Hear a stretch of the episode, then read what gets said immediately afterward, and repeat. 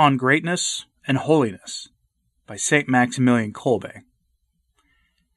Each saint is a great man, but not every great man is at the same time a saint, even though on many occasions he may pay great service to humanity. Some similarity exists between them, though. Let us leave aside people who became famous on account of the goods they were able to amass, those made famous for their physical strength or those ranked as great in the memory of mankind, although they compete with each other at times in unilateral schemes to attain celebrity. I want to draw attention only to the geniuses of human thought. The genius and the saint share many a feature.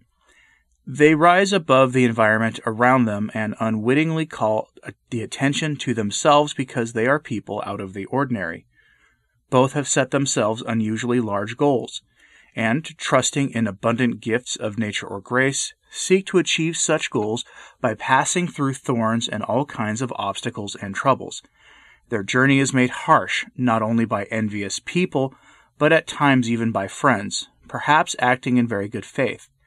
And if they manage to reach the desired summit, or effectively get closer to it, they both find emulators, who, with gazes fixed upon them and various degrees of success, strive to follow them along their new way.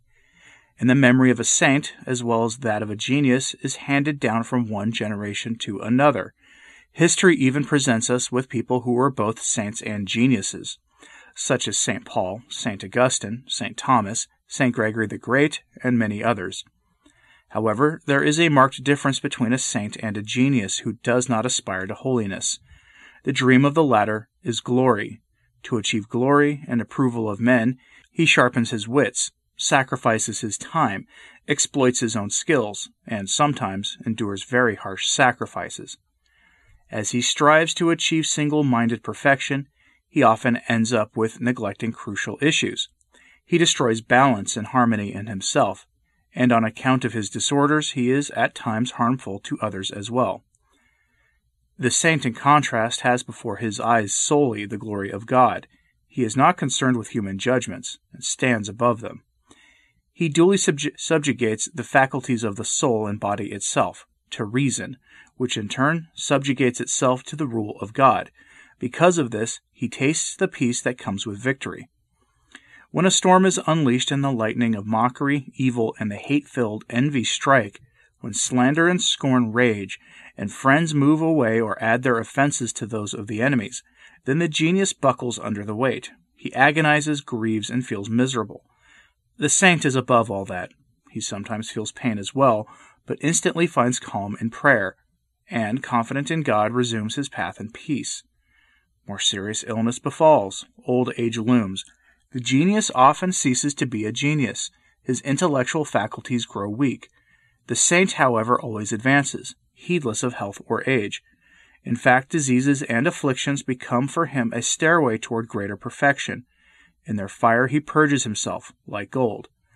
The legacy of a genius brings mankind benefit, but very often causes damage as well.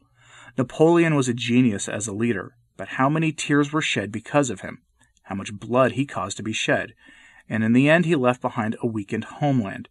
Railroads, telegraphs, printers, telephones, and so on have in our time become disseminators not of culture, but of falsehoods and moral decay. How many literary, literary talents, who deserve to be mourned, have taken part in subverting order, in taking their readers away from the Creator? How many souls were poisoned by books and bad magazines? A saint always passes through life doing well. See Mark chapter 7 verse 37. After the example of Jesus, Wherever he goes, he brings truth and happiness. By his own example, he draws people toward uncreated goodness. Not every person can become a genius, but the way of holiness is open to all. So here are the desired features and the differences between a genius and a saint.